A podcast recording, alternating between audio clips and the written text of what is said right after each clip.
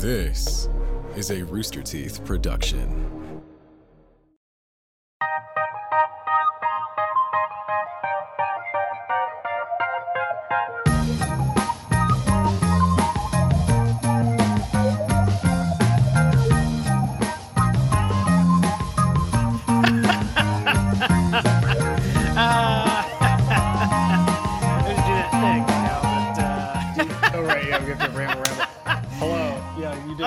I did it. We're in, folks.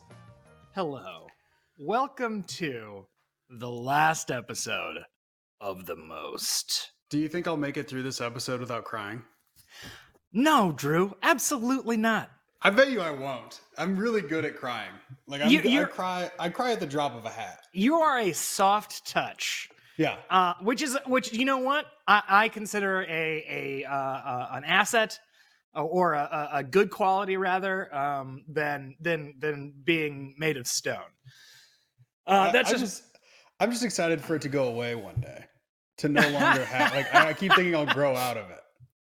uh no I f- well here's the thing I feel like being a soft touch d- never decreases with time if anything it'll only increase because Yeah. every because every you know every friend's dad I know or like my uncles that are soft touches just have gotten more so with age. Like I, I Ugh. think, I, yeah, I'm sorry, Drew. So if you're already this way now, uh, Yuck. All you have to look forward to is like looking at like a, a bookcase and just getting sad because there are so many books. You know what I mean? Just like right, right, right. I'll never get to read them all. Eh, exactly you just you'll be uh, small nuanced things uh, and uh, uh, little bits of po- uh, of human poetry will bring you bring you to your names we're gonna say our names why We it's the last episode you don't know us by now if wait where's the song can we cue it up will we get dmca striked if you don't know us by now you will never ever ever ever know us I don't know that. What song is that? um it it's it's a it, i'm pr- pretty sure it's a 90s slow jam Mm. um that it has all the hallmarks musically i'm not going to sing it but it has all the hallmarks musically of being like a fuck Oh, it's jam- simply red. Simply Red. it. Okay. yeah um which has Mike, all the you might as well just go to the two box. We're just gonna fuck around Yeah. the whole time. Like, Yeah, this is- it- yeah. that's Andrew. I'm Drew. I mean, there are no uh, guests today. yeah there are This no is it. guests this is it this is what you get um but yeah that song by simply red has musically sounds like a fuck jam but is 100% like a breakup song Yeah. Um, and sometimes sometimes there's some overlap on that Venn diagram. Sure. But um but no, yeah, that's like a yeah, simply red. Uh if you don't know my know me by now, uh you'll never ever never know me. Um I'm pretty sure it's a breakup song. But yeah, musically it's got like it's got those like you know, that groove, that swell, uh, I'm the so bad at '90s R&B. If there was like one genre that I don't know very well, '90s R&B. Can't figure. Don't. Every time someone's like, "Oh, it's a '90s R&B song," it's like, "Cool, count me out." If it's not, I'll always answer K-Ci and JoJo. I'll just say K-Ci and JoJo, or I'll say Boyz II Men. And if it's not those two things, I'm out. I'm done. Here's the thing, Boyz II Men, solid shot in the Oh, dark. If you're I- hitting- Uh, all of night. I'm not saying that I don't enjoy '90s R&B. I just wasn't. I mean, just my mom was only listening to contemporary Christian. So if you want, if you want me to uh, uh, sing some Steven Steven Curtis Chapman back at you, I got you covered. But if you want me to do anything that's uh, R&B or I don't know what the kids call it, good music, no, no chance in hell. So Yeah, I man, that was such a blind spot for me as a kid as well. I mean, I was in the kind of in the same boat as you know, growing up in a religious household, listened to a lot of uh, uh jars of clay and Mhm. bullshit like that. Or that's that's what Mhm. was on. That was was on like my mom's uh, uh radio or like Well, so, yeah, I mean, this is what you listen to in the car when you drove around. So I was like, that's what you're listening. That's the most thing you're going to listen. That's the thing you're going to listen to the most. Like, right. gonna- But I mean, there was there was some of that, but then honestly, it was a lot of oldie. More more than anything, it was oldies and classical is what I listened to. So like. But I remember going to like a friend's birthday party and him getting a Boyz II Men CD and just being like, he was so excited about it. I was like, "C- cool, cool. I just, I remember being like, oh, I don't know what that is. Being a very, Yeah. like, very early example of like, oh, things that people my age really like that I am completely ignorant of or clueless Right. about. Again, again, I was raised not homeschooled, but homeschooled adjacent, where it was just like Right. it was. uh Not Yes. homeschooled, but like I said last time, Oklahoma. Oh, well, just right, like yeah, Oklahoma, yeah, exactly. Oklahoma homeschooled. That's what yeah, it is. Oklahoma. there it is. We did it. No more pitches. Done. We've Done. arrived. We've arrived. Um, yeah, I that I, I the the distinct memory that that lives in my brain is like seeing, you know, friends when I was a kid growing up. Yeah, like getting a Boyz II Men CD and then being like, wait, aren't you also six? Like, why are Right. you? Like, why are you into this? Like, you know, uh, new uh this this new music. Don't you just listen to what your parents listen to? You have your own taste? Crazy. Yeah, um but 90 i mean 90s r&b is some some like oh some classic jams in there. But i understand it being a blind spot if you grew up yes uh in a religious household uh in, in the 90s i remember um I, I might have talked about this on the on the podcast before but it um or maybe on this podcast or the RT podcast. But I remember the last time I was in San Antonio, speaking of the radio, last time I was in San Antonio, I was listening to the radio and the oldies station that's in San Antonio. Mm. And I heard, there's, there's two oldies now. There's like first wave oldies and second wave oldies. Did you know this? well, that's that that is the chilling tale I'm about to tell you is that oh I no, turned I cut your. I'm so sorry. Oh no, it's okay. I turned on the oldie station and uh heard the Beastie Boys.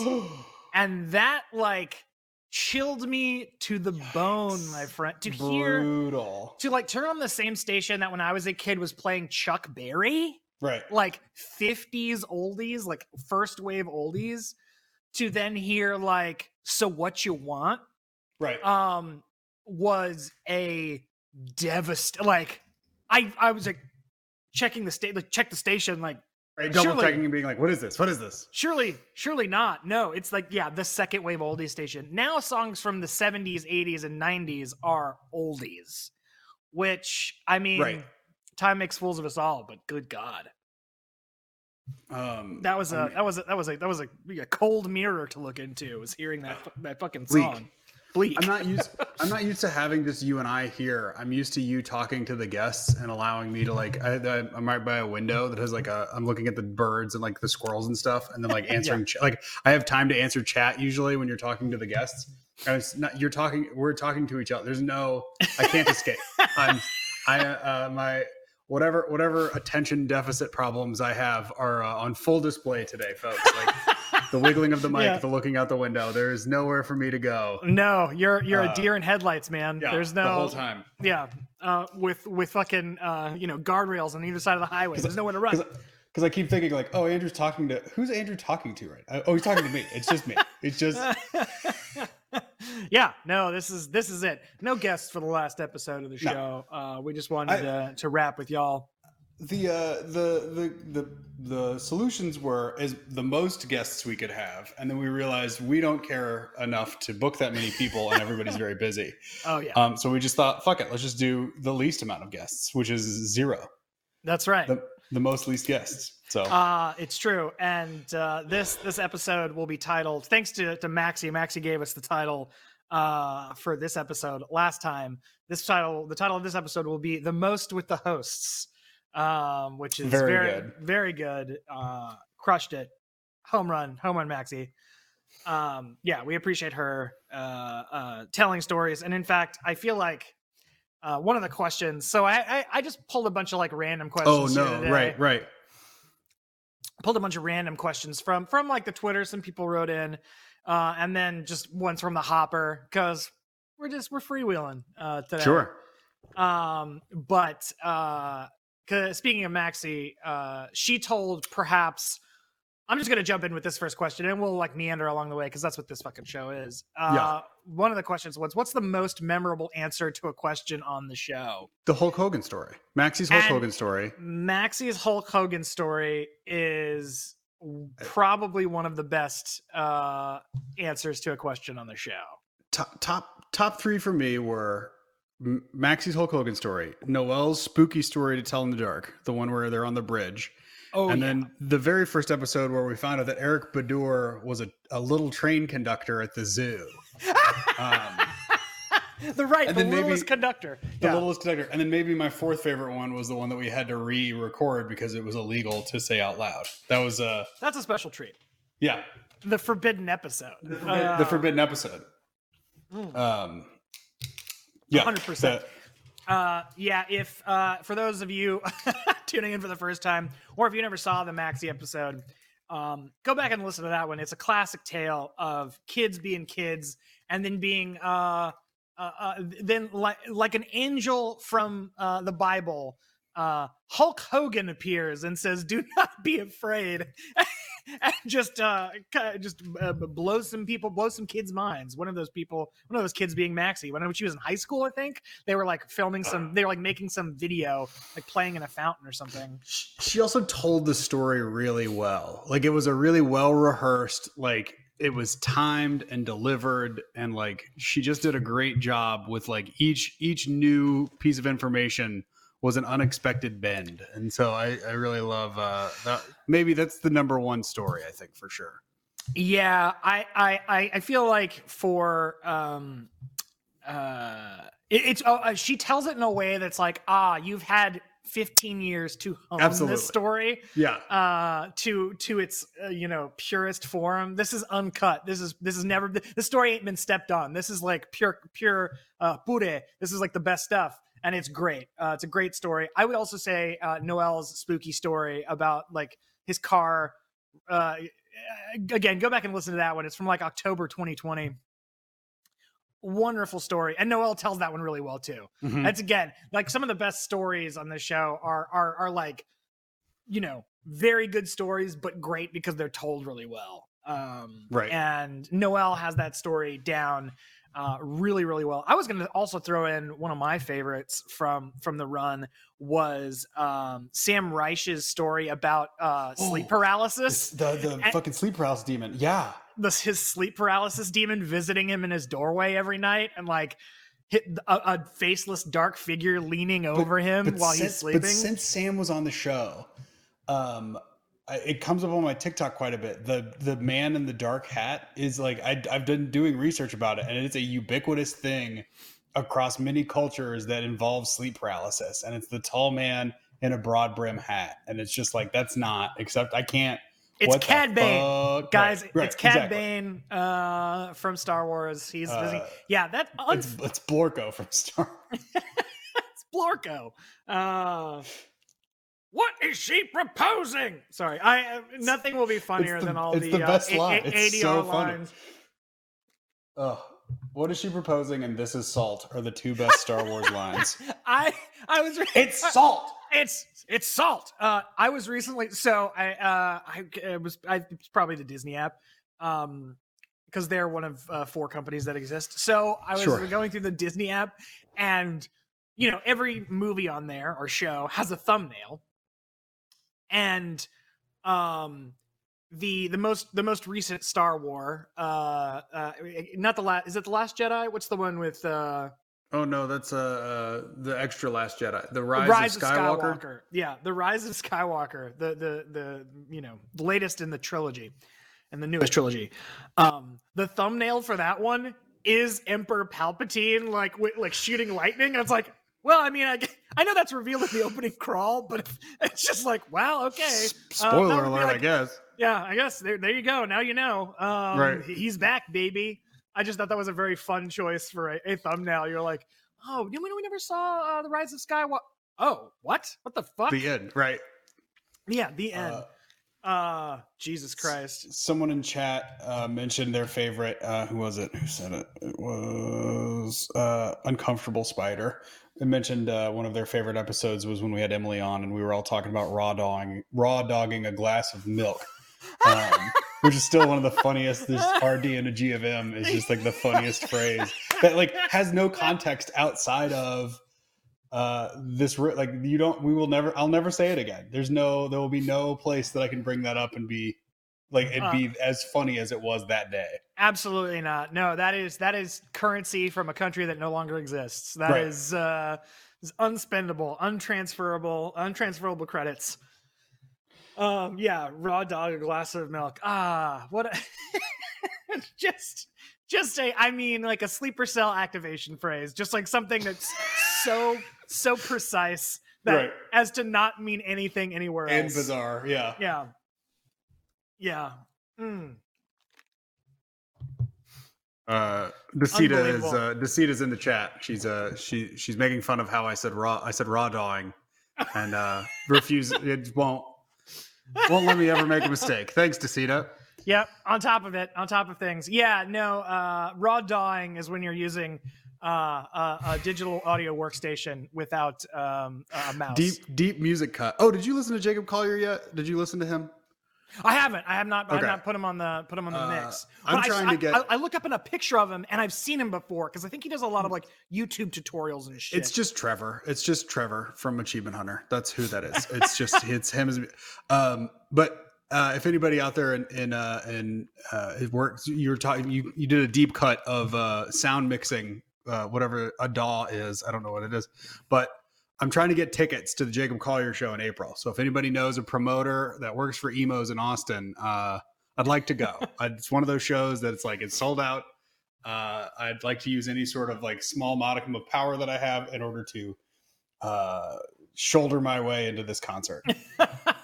Listen, if having a uh, a lightly popular show, not popular enough, lightly popular show uh, from a, a uh, you know a, a mid tier internet video game media company is good for anything, it's uh, broadcasting at least uh, out into the world to get tickets to a show. Come on, come through, Yeah. people. Come through. It should be good for something. Um, so yeah, Jacob Collier, if you got tickets, hit Drew up. Gi- give. Uh, I need. Two, I'm looking for two. Looking Yeah. for two tickets. Give me two, I- Utah. I me tweeted. I tweeted it. I tweeted it yesterday or the other day, and I immediately got two DMs that were clearly, clearly scammers. They were just like, A "How much do you want to spend?" And I was like, "I don't know, like thirty five bucks." And I'm like, "Um, okay." Well, we definitely have them, and I was like, "How do I know this isn't a scam?" And they said something like, "Oh, it's not." Like that was their response. Like, oh, it's definitely not. You can no, that's what they said. Rest assured, it's not. rest assured. The- Yeah. Ladies and gentlemen of the jury, Right. rest yeah. assured. Rest like assured. that the the- the language it's it's so it's so funny you can always spot a scam because the language is so tortured or out Right. of date or like Well, overly proper it's Also, like the other part of it was they like I said my my tweet was I I want Jacob Collier Emo's tickets and the response was I have Jacob Collier Emo's ticket. It was just like they it was assumed that Jacob Collier Emo's was one they didn't do any due diligence on the research. They just thought Jacob Collier Emo's was the name of the band. right jacob collier yeah exactly it's jacob jacob collier emo uh Right. that his that, that famous artist we know and love Jacob Um, Collier yeah, emo. We all know. that's him. right they they they copy and pasted it from your uh message um, Yeah. yeah oh man i do i do miss the tortured prose of bad scam emails and uh and messages and stuff like that it's like come on just I- like I, just enjoy the string along. Like they're just like I keep I keep slat like ta- like I'll DM them back every like two days and be like, hey, just checking in on this. Like, and part of me wants to be like, you look, I'll give you thirty five dollars for the first. Like you send me one ticket, I'll send you thirty five dollars. You send me the other ticket, I'll send you the other. Th- but I have to like verify. Like that's my plan is to like see how to get them to either give me scammed tickets or. But also, I think the dollar amount that I said uh, was too low for them to continue. I was like thirty five bucks, and they're like, "Oh, I can't."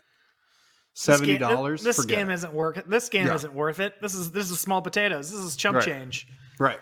can't be on the line for Not for to- two I'm just to get burritos VIP tickets to Jacob Collier. I just want to go to the show. That's all. I don't need to go backstage or get a T-shirt or a tote bag. I just want to hang out for an hour with my friends.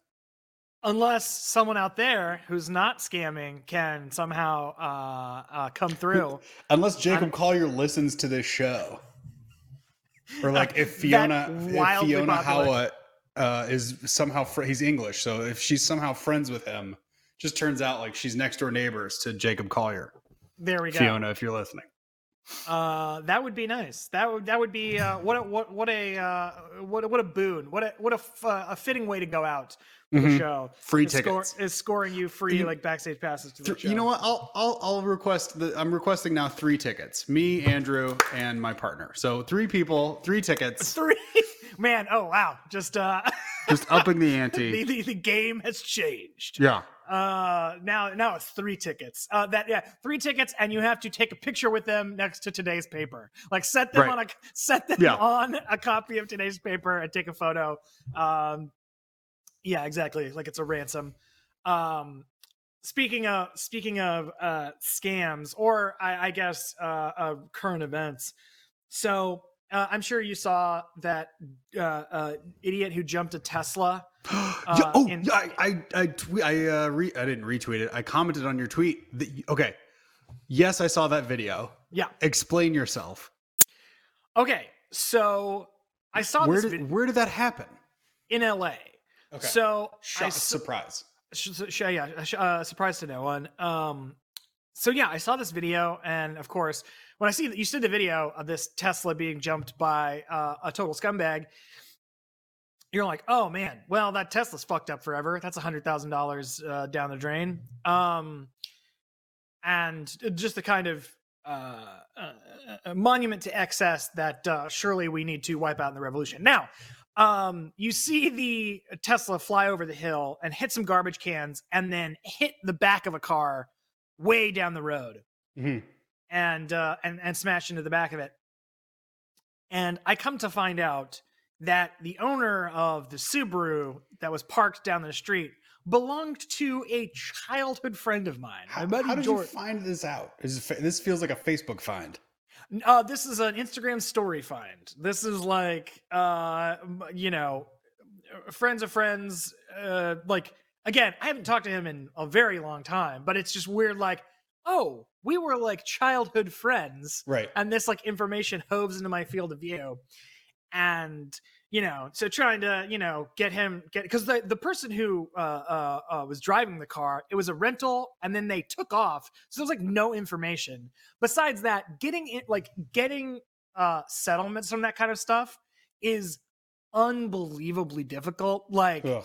And But like he has. There are multiple angles. That, that's the thing that pissed me off the most about that. Is like it wasn't just like oh, auto, like I saw a comment that was like autopilot was activated. No, they obviously did that on purpose. no it was a stunt. it was from multiple different angles. Like yeah some bullshit. um but you know what really sucks too is like you look at the his his car which is parked on a hill with its wheels turned into the curb like you're supposed to Right. uh, park on a hill and you know from the back from the back of his car not terribly damaged it's banged up but um if you don't know this if all the uh, people watching it there you might not know this about parked cars that if you smash into the back of them while they're parked with their like parking brake on and run the tires like over a curb it will just completely fuck your drivetrain completely up like cool. it will it will cripple your wheels and your axle and make it undrivable. So you have a car that like, oh, it's like a dinged bumper. Undrivable, totally fucked. Ugh. Yeah, it can be you can ruin a car that way. Um and and that's exactly what happened uh to his car. So um completely uh, uh, again one of those things where it's just like ah the you know chicanery and mishigas of the internet Right. um makes its way into real life um and and brings up like flashes from the past that was the other thing too it was just like oh hey How are you? a buddy of mine who's like you know a musician in la uh um, and you know it was just like i i was like you know i retweeted the uh the gofundme because he's you know got a uh, uh, la another place you kind of have to have a car um Right. um to you know retweeted his GoFundMe to be like, hey, you know, throw him some bones, get him back on the road, which in LA feels like a punishment. It's like it's like let's Oh, get, right, let's, yeah. let's let's get him Let's back. get Let's get back, him back. Let's get you back to work. Yeah. yeah, let's get him back driving in LA. Uh, yeah, I know that sounds like a punishment, but no, really, uh, helping him out. Um, oh, Mike's gonna play it for us. oh, Mike's us gonna play the play the video for us. Oh, that's so again. Ha, is oh, he's the one on the right, or is he? No, he's the one on the left. he's right down there at the end. Boom. Ugh. Yep. Again, Smash. had it not been a uh, Tesla, the it would have flipped over because the engine's in the back, Oh yeah. or not the. That's- en- I don't guess the engine's not in the back; it's on all four wheels. But if the engine was in the front, it would have overcorrected and just hit the hood. Like you would have, it would have flipped. It would have finished the flip. it would have finished the flip. Um, but again, it's it's you know the the the the attitudes and uh, disregard for uh, people, public safety, other people's Oh, yeah. property is on like full display here, and kind of everything that pisses me off about the time that we live in. Um, A, a non sequitur, but only vaguely. Are you watching Severance on Apple TV on Apple Plus? I'm not. I'm not. I have It's heard a- it. it's a delight. It's a really well done show. Ben Stiller directs a lot of episodes. It's all about how soul sucking corporate culture in America is, and just in general, like working for a giant mega corporate. It's the again, it goes back to the same thing that I had a problem with the boys, where it's like you have these two pieces of art, like that are made by people who are critical of the system, being bankrolled by the system that they're critical of, and that makes absolutely no fucking sense to me. Where it's just like like uh, uh the whole premise is that in severance you sever your memories from when you're at work and then they can do whatever they want to to you while you're at work but you don't remember any of it.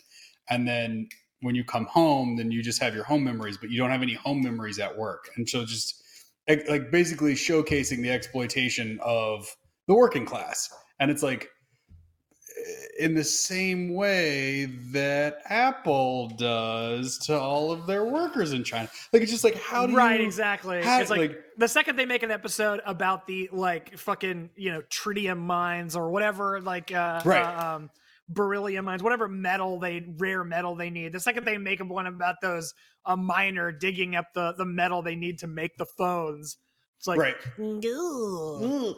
like the older I get, the more uh I'm not I'm never going to, but the older I get, the more I want to read Noam Chomsky. Like I just feel like the older I get, the more I'm just like, that Noam guy, he really knows what he's talking about. like wait, he really called it in the 80s, Noam. Thank you. Thank you for that. becoming a softer touch and reading Noam Chomsky, I see Right. the shawl collar sweater appearing on you, uh, like it's fading in.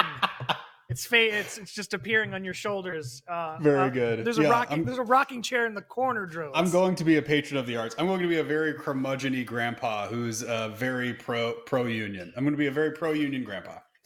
Um, what are, what are some other questions, Andrew? What? do- Oh uh, yeah, yeah. Um, so uh, this one came from the Twitter, and I like this question a lot. Um, so it was sort of the, the the preamble for it was, you know, we're we're we're in the industry, we're in the biz, mhm. um, or you know, a, a, an ancillary part, an auxiliary part of the biz. Uh, but you've worked in like on movies and TV shows and Yes. stuff like that. Oh, Um, yes. um, so the question is, what's a technical aspect of your work you feel the most important thing to teach a newbie right away? oh, okay. It's a Uh, great easy. question. Um, Um, go for it. uh, hold on one second. I'm trying to get Allie to throw me the the prize at the end of uh, the show today into the room. Who wins it? um, uh, Whoever wins answer the most rapid fire. Okay. There are three things that you need to know in order to start in the entertainment industry, and they're all very simple. You need to be kind, you need to be good at your job, and you need to be on time. That's it. That's all you have to do. And if you're really good, if you're exceptional, like a genius level, you don't need to do the other two. So if you're very like that's that's how the like I wouldn't condone that behavior. However, and you can corroborate this, Andrew, that's how the industry works. So if you are genius level, you don't need to be nice or on time, but not very many people are genius level, and it's very rarely forgivable. Um, so as I've done directing work over the last 10 years, uh, I have a very, very, so the way I break down my crew is there's a very small line of people, maybe 20 people in Austin, Texas, that fall into that category where it's like I call them every single time. They're my first call.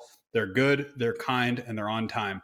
And then there's this middle group where it's like I don't mind working with them, but there is a there's a, and there's a ton of them that may not be the best or the kindest or might be sometimes late, but they sit kind of in that middle. And then at the very bottom uh, there are people who can't do all three. Like they're either very late, unkind, or not very good. And so those like that's just how I divide up. And anytime I'm hiring, when my producers come to me and are like, "Hey, who do you want?" It always goes that first group, and then if I'm out of first group people, I guess we can go with the second group, but do not hire these people because they can't accomplish those three things.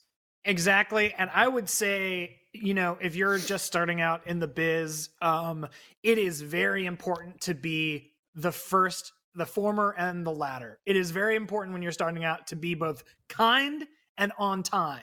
Oh yeah, because whatever be- whatever be- entry level job you're gonna get, you're not gonna be good at. So you might as well just be nice and present.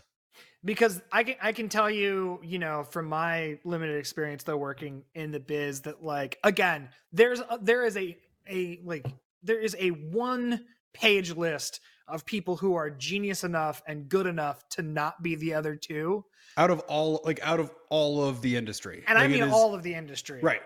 Um because And- I and I think will you'll, say- and I think you'll find that even like people who are uh some people who are like genius level are to, auteurs and who are doing it uh, who have singular vision and you know are on all kinds of lists a lot of people like they're uh, you know some of them are still very kind may not be on time but are still Sure. kind to the people they work with that's huge it's so huge because yeah like you were saying like when you're starting out if you're a newbie you're not going to be very good or you Right. might be or you might be like have some like you know blossoming talent or whatever but if you want to be one of the people that like drew like drew said that he calls first man if you're kind and on time that works your way way up go- it goes that very far. It goes very far I- climbs you up the list so fast that that's a very production oriented answer. What's a good like? I, I've never asked you for writer's advice, Andrew, but you are one of the best writers I know. What is what is some good writing advice?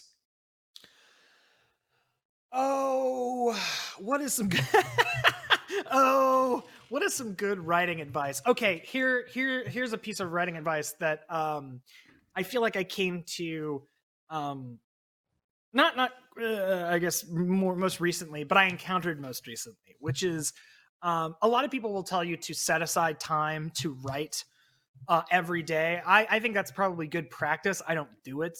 Um uh I I feel much better, you know, either under I feel much better under a deadline or with an assignment or when I'm inspired. Those are that's when Mhm. I like to write. Um cuz I feel like just kind of like turning out pages or, or chittering off stuff uh, for me it has diminishing returns. But anyway, what I was going to say is I think a good piece of writerly advice is practice on how to if you're writing scripted things and you're writing um this is like very like nitty gritty. There's plenty of books on structure. So I'm not going to talk Sure. to you about like writing structure. There's plenty of stuff that can there's all kinds of advice out there on the proper way to do things. But one I think the most difficult ways, most difficult things to do in writing, and I say practice this, is how to start something. How- And I mean like Oh, that's very good.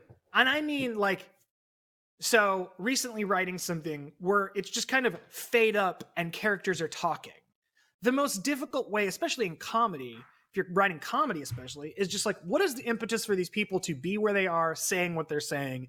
And what so what's the first line someone says? So you have to like understand and I think getting good practice on just starting something, starting dialogue, starting a conversation that is a very good thing to work on and practice because it always feels the most unnatural if it's not done well is Sure. the very beginning of a scene and there's like a lot of advice too about you want to get into a scene after it started and leave before it ends that's I whole- love I, I love seeing how far I can push that rule. That's one of my favorite things about scene writing is just how late can we enter this and it still have context and the information that I how little because I'm not I I hate writing. Like I don't I I uh it is part of the passion, but like um it's most again, show me a writer who enjoys writing and I'll show you a bad writer. Like that's the uh uh I think yeah. Yeah. And, and and so like that's the thing for me is like how little can I write in order to get myself get the point across and get out of here.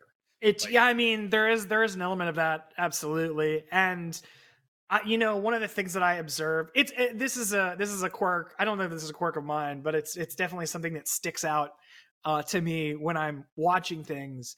Is and it's I, I don't know if it's just upticked in the past few years or if I'm just observing it on more shows or I'm more attuned to it, which is just what I like to call, as you know, I am the president lines. Oh, Like, sure.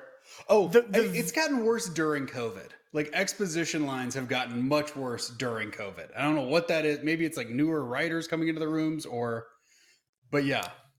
Whew. As you know, I am the president. It's such a great way to say that. just uh just unbelievably i mean a a cinder block of clunky dialogue Yeah. that just just wrestles its way into a scene where it's like listen you're my sister and we go back ever since mom did that thing you know that we're it's like oh my god Th- th- that kind of expository dialogue just Yeah. really I, again it's one of those things where it's like i don't know if it's wrong it just feels wrong The the thing Um, that and it the thing feels that, very bad the thing that's irksome to me about screenwriting that um, you can't really escape is uh, comma name comma, uh, which like humans don't.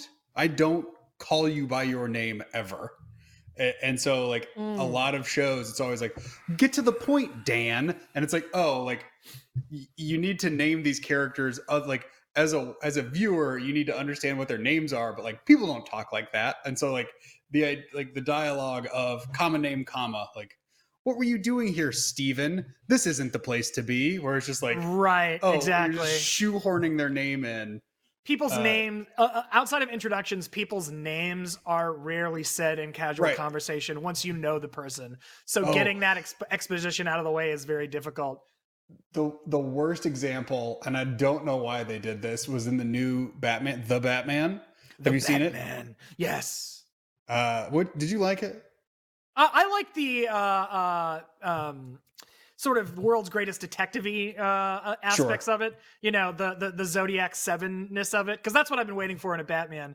Is just uh, is him to be an actual detective and it to be a little bit more. Uh, anyway, continue. What were you saying? Cat- Catwoman calls him Vengeance regularly through that movie as though it's his name and like says it in the way that I just said it. Like, what do you, I think there's a line where she goes, Well, what do you think about that, Vengeance? And I'm just like, This guy, yuck, yuck. Yeah. Uh, I did. For the record, I did not enjoy the Batman. Uh, I, I, uh, I did enjoy the Gotham, but Batman did nothing. Like, had had Batman not been in that movie, uh, but he didn't solve the crime. Like No. Paul Dano flooded. Like um, things happened, and then uh, like he doesn't do. Like he's completely passive the whole movie. Uh, had had he not been in the movie, it, the movie still would have been structured the exact same. And then and then it was just and then it was like a little shit. And then he was like a little shit the whole time when he wasn't even doing anything. And so I was just uh, very and then oh and then tonally it felt like it was trying to be both it was trying to be all the things that had preceded it it was like there were some moments where it was like oh there's the tim burton There- version there's the oh, Nolan- there's the like there when he's in the uh uh the when he does that base jump and they have the camera mounted to his like horns to his ears uh, i was like oh that's a very yeah. like sh- a very like schumacher moment and that is like laughable like it's a goof that what a goof and then it was like, oh, now it's being serious. Now Paul Dano, Paul Dano's Riddler is so serious. I love Um, the way. then- I love the way it's like vengeance. Yeah. Did you not clean your room, vengeance? what did we talk about? Also, uh, did we talk about the full Dano? Was this on this podcast about the full Dano and the Batman last week? No, we didn't. No, we The- didn't. So, Uh, so like with Paul Dano, he is a quiet actor who then becomes an insane person. So like oh, every we might have every talked about that. Yeah. every role that he plays, he does the full Dano, where you're really quiet and then you get really loud. And in this, he they just gave they're like, go ahead and just be the full Dano, and like you don't earn it. You don't earn his insane like the the ramp up to him being a wild man.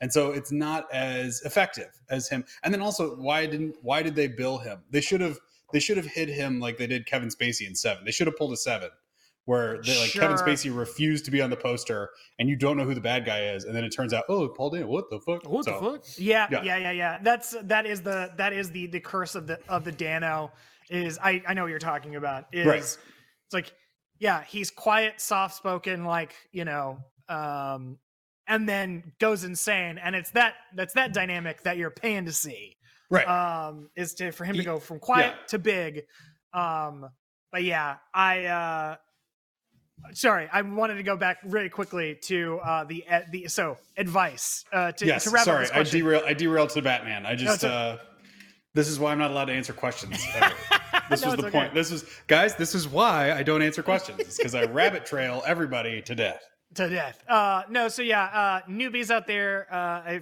some writing advice. I would say get good at starting scenes because once you're starting a scene, um, things can roll. And it's usually a, a, helpful tip is if you're writing a scene, is to have one. Again, this I guess maybe this comes from like sketch comedy. Is just like if it's there's three people in the scene or there's two people in the scene, one person is doing something out of character, and so that at, that that requires someone to ask a question. And then once a question is asked, now your dialogue's going because that's the whole thing. And then another thing that is very important is, and that I always try to do, you know, when writing like comedy dialogue is it comes from, again, this is not new information, but it comes from the characters. So like there are bizarre, or it comes from a complete and, and utter break from a character. Um, and, and into the into the absurd. So Yeah. you know, a a character from you know a hundred years ago knowing something about you know computers. If like you know what I'm saying, like if for some Mhm. reason for like one line they know something very very modern and very very prescient and just a break in reality, that can be very funny. Um, but dialogue and all this stuff, it's just about reaction. It's about how characters react to the other people in the scene. It's playing away from the ball um that's that's so much of what uh dialogue within a scene is especially for you know for me um and the goals that you're trying to get out of like what do you need to get out of the specific scene? So I- I that's what i would say. the the biggest piece of and I'm not as again not as skilled of a writer as you and I finally tried this out for the first time the other day is the idea and I, I think you've probably heard this before but Neil Gaiman's style of writing he has this little gazebo in his backyard Mm. and his rule for writing is you can do nothing or you can write and so that was something that was really profound to me the other day where it's like a lot of times I'll try to like do my taxes or build a Gundam or something where it's like I got but if you set aside if you set aside an hour for writing, if you set aside an hour a day for writing or whatever, and you want to complete a project, uh, he has a little chair that he sits in, and then he'll sit in that chair until he decides that he's ready to write, and then he'll write. And if he doesn't want to write, he'll just do nothing. And eventually, your brain will get so bored at doing nothing, it'll be like, I guess, I guess I'll write. Like, I guess this must be what it is. Like, that's I- yeah yeah, you No. and it's and like th- that gives you the the illusion of choice. Like you're welcome to do nothing and sit here and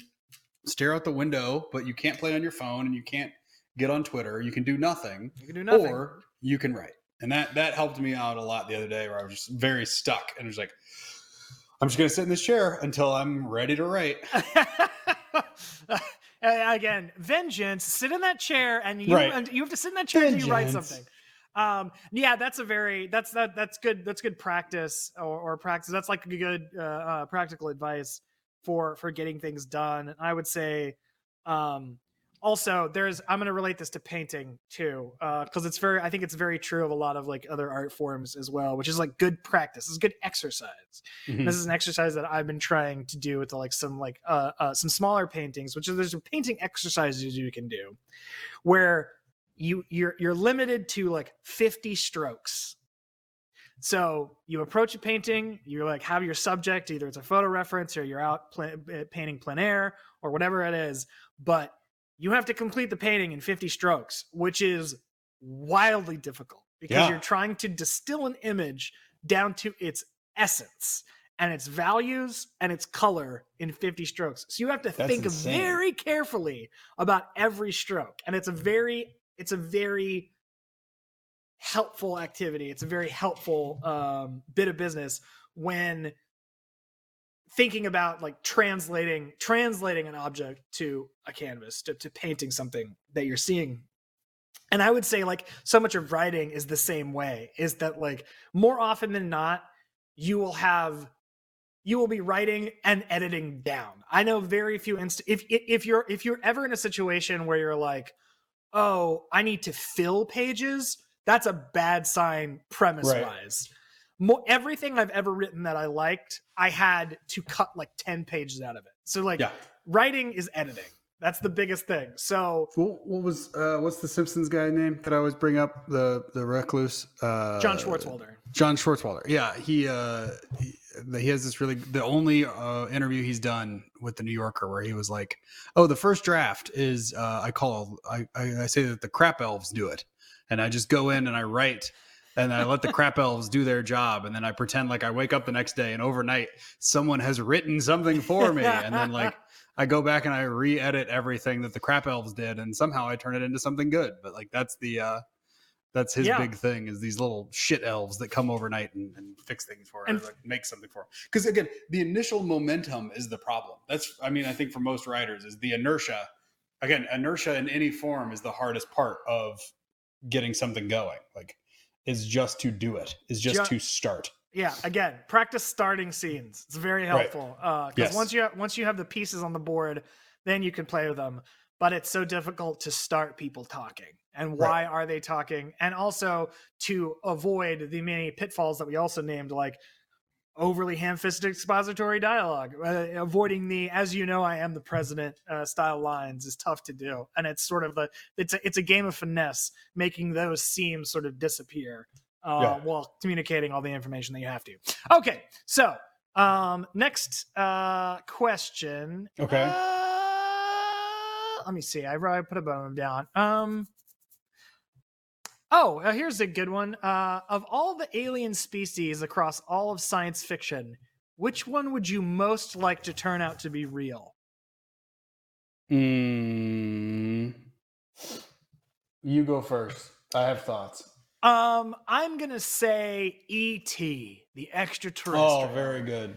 um, only because they have uh, uh, uh, mastered faster than light travel, um, but still walk around like they've got no need. They still walk around like Cotton Hill, which is one of my favorite things. It's like these aliens have ships that can travel across the galaxy, but still uh, uh, uh, Waddle everywhere they just go. Just waddle everywhere like Cotton Hill.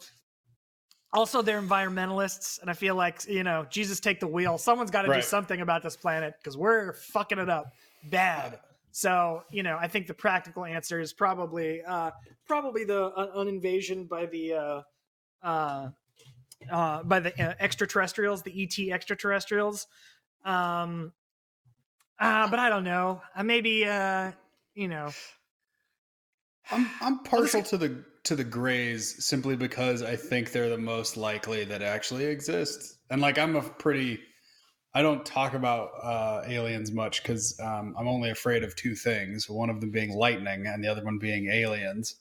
And uh, uh, and I've read a lot of like dubious literature about these these alien. I, I, I read so I I haven't seen Communion, but I've read Communion, and it is uh like the level of detail. And again, it's all uh, good writers write imaginatively, and he was a horror writer before he was anything else. But uh just the, I don't know, man. Like why his whole thing was that like he was basically um like abducted throughout his life and had these horrible ex- like horrible experiences mhm. and and he tells it from a first person point of view and so you're just like why would you say this with truth why would you let why would you like let this information out if it was a lie i mean aside from that like like again fame at what cost at that at that like, right. yeah. like where it's just like oh yeah like now everyone believes that you're the alien guy like you're saying this is a, a wholly true account that's really Right. putting your neck out there in order for this to be a valid thing and i i've just ne- i've never because thinking about like reading that book i've never met a person so convicted to be famous in order to create those style of fabric and i know that they exist i've just never met one so I think that's probably as rare as meeting an extraterrestrial is this per this type of person. I know they I mean I'm sure they're out there. They're all over TikTok. Uh but like yeah, I think that if there was a type of alien it would just be the grays. The Zeta Reticuli grays from wherever. wherever from parts hither and yon, from parts Yeah. unknown. Zeta Yeah. Reticuli, right?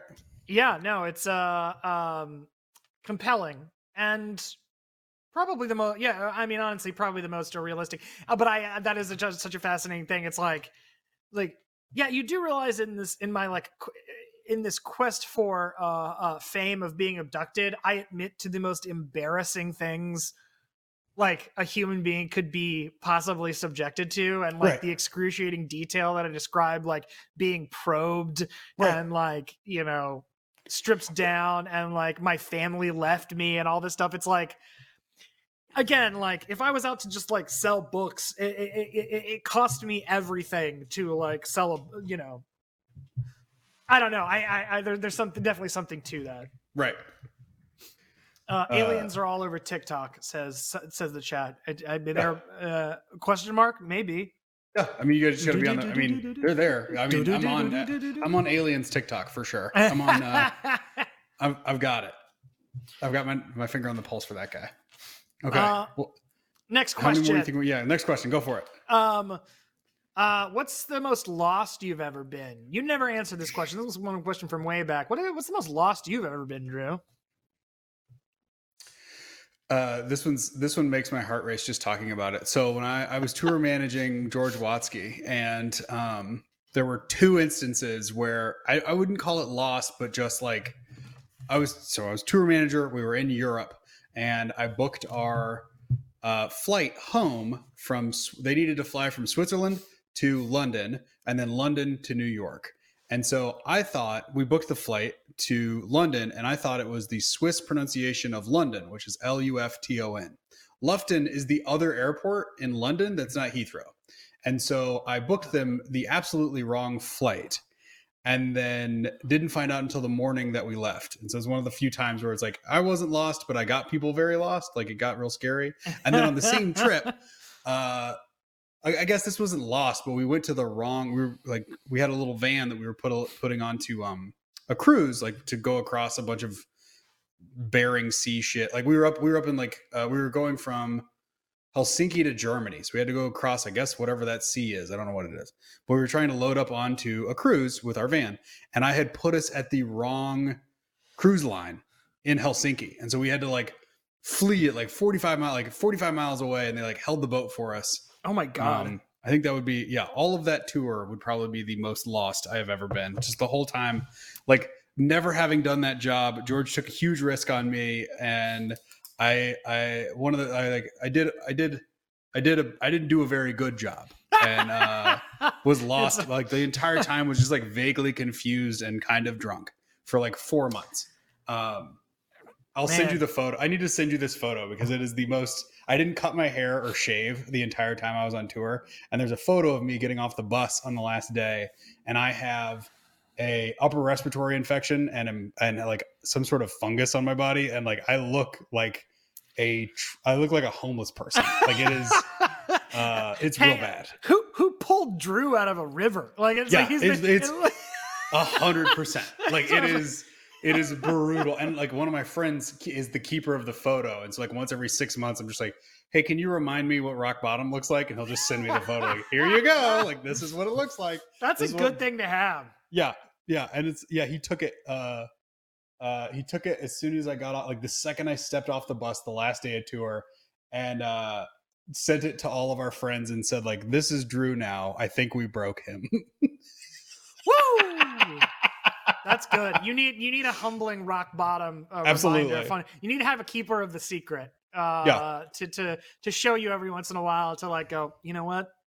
It's not. Things aren't all bad. Could be worse. Yeah.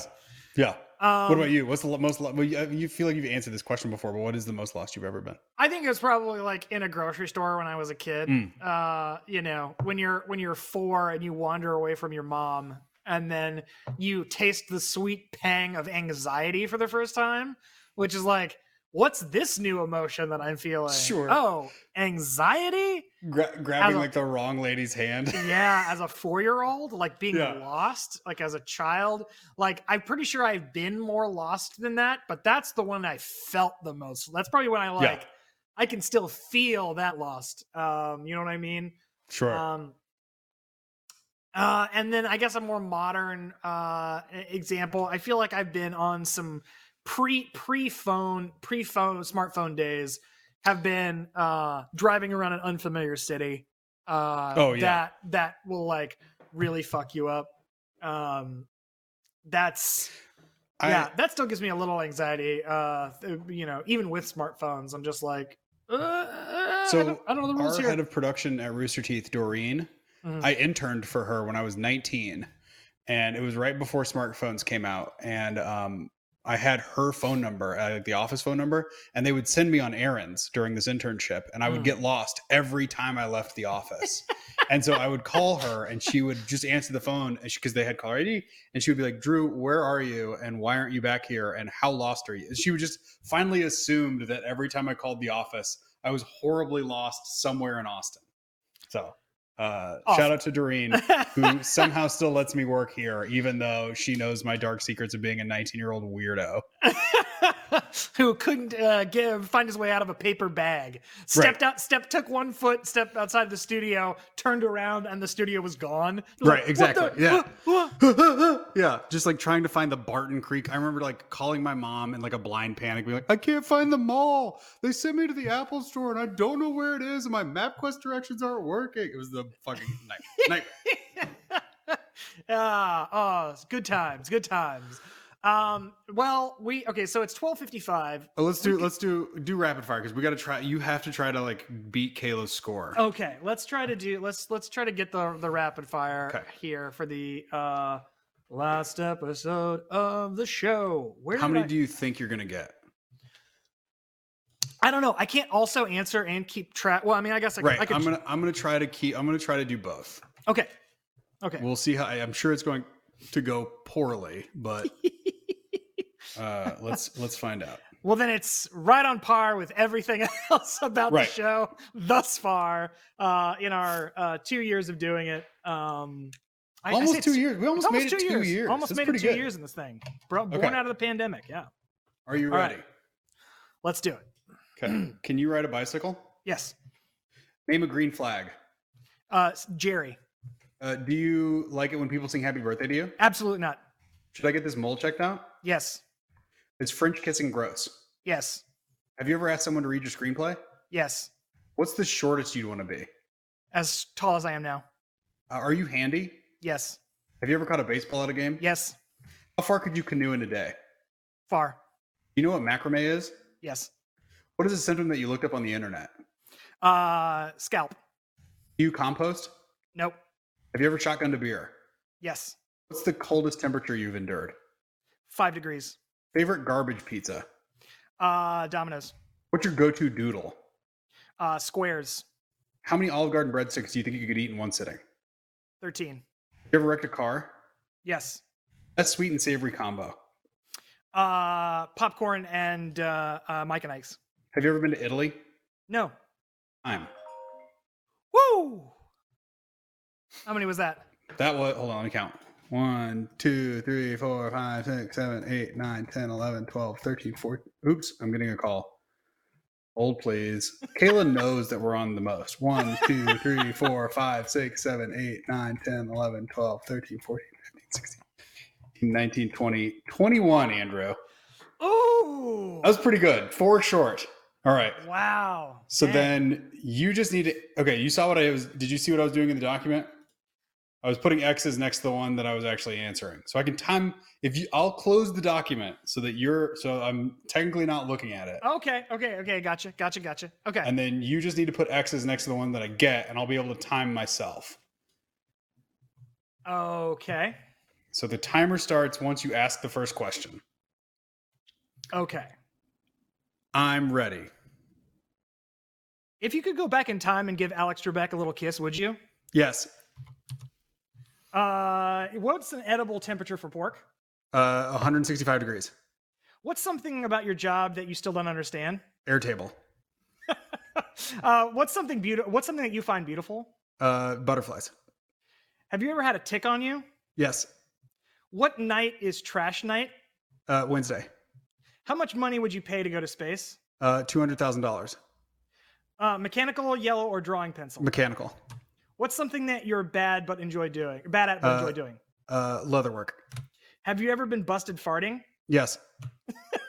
How much of a two liter of Dr. Thunder do you think you could drink in one sitting? None. What's the tallest you'd want to be? Six one. Uh, are you in line sight of a skyscraper? No. Uh, how loud can you scream? Very. Most hated movie? Uh, uh, Citizen Kane. How long have you known me? Uh, th- four years. Oh, that was it. That was it. It goes by so fast. It goes by so fast. I got 17. 17. Oh. Oh my god. It's so Very much good. I, You you, know me. what? I'm you know what? But I'm going to give you I'm to I'm to give you a mulligan on at least two because No. I I like I like fumbled reading a couple of those questions. That's but that's they're poorly worded. Again, the author of those questions, me, worded them poorly. so it's on me either way. Seventeen. Kayla's record still stands. Still maybe that's stands. what maybe that's what she was calling to just That's make sure her record wasn't wasn't uh, messed up. Yeah, she was getting, she was running interference. She was running a, a, a psyop to try to, uh, Yeah. uh, you know, blow our, uh, our rapid fire uh, attempts.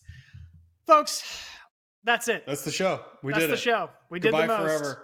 Uh, goodbye forever. Um, no, I, again, on a serious note, I've had a fucking blast doing this show. Uh, Absolutely. it's been really wonderful uh, doing this, you know, over the pandemic and a nice, like, you know, release and get to talk to y'all and to have guests on and friends over the past uh, 18 months. Um, yeah, and you know, it's sad to see it go because uh, it's sad when things end. But uh, no, I mean, we're still working at Rooster Teeth. Uh, we'll still be on things, and you'll probably catch us on the RT podcast from, uh, uh, you know, from time to time. But in the meantime, take care of yourselves, stay safe. Yeah, and I'll leave. Drew, do you want to say anything to our, our audience before we go? Be safe. Have fun.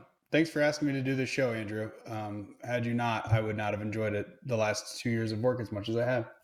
And I made it Uh, through the episode without crying. Hey, look at me. Hey, you did. Get outta here, bitches. Quick, quick. Mwah. We got to get out quick before we tear up. Goodbye, everybody. We love you. Goodbye. We love you. Be safe.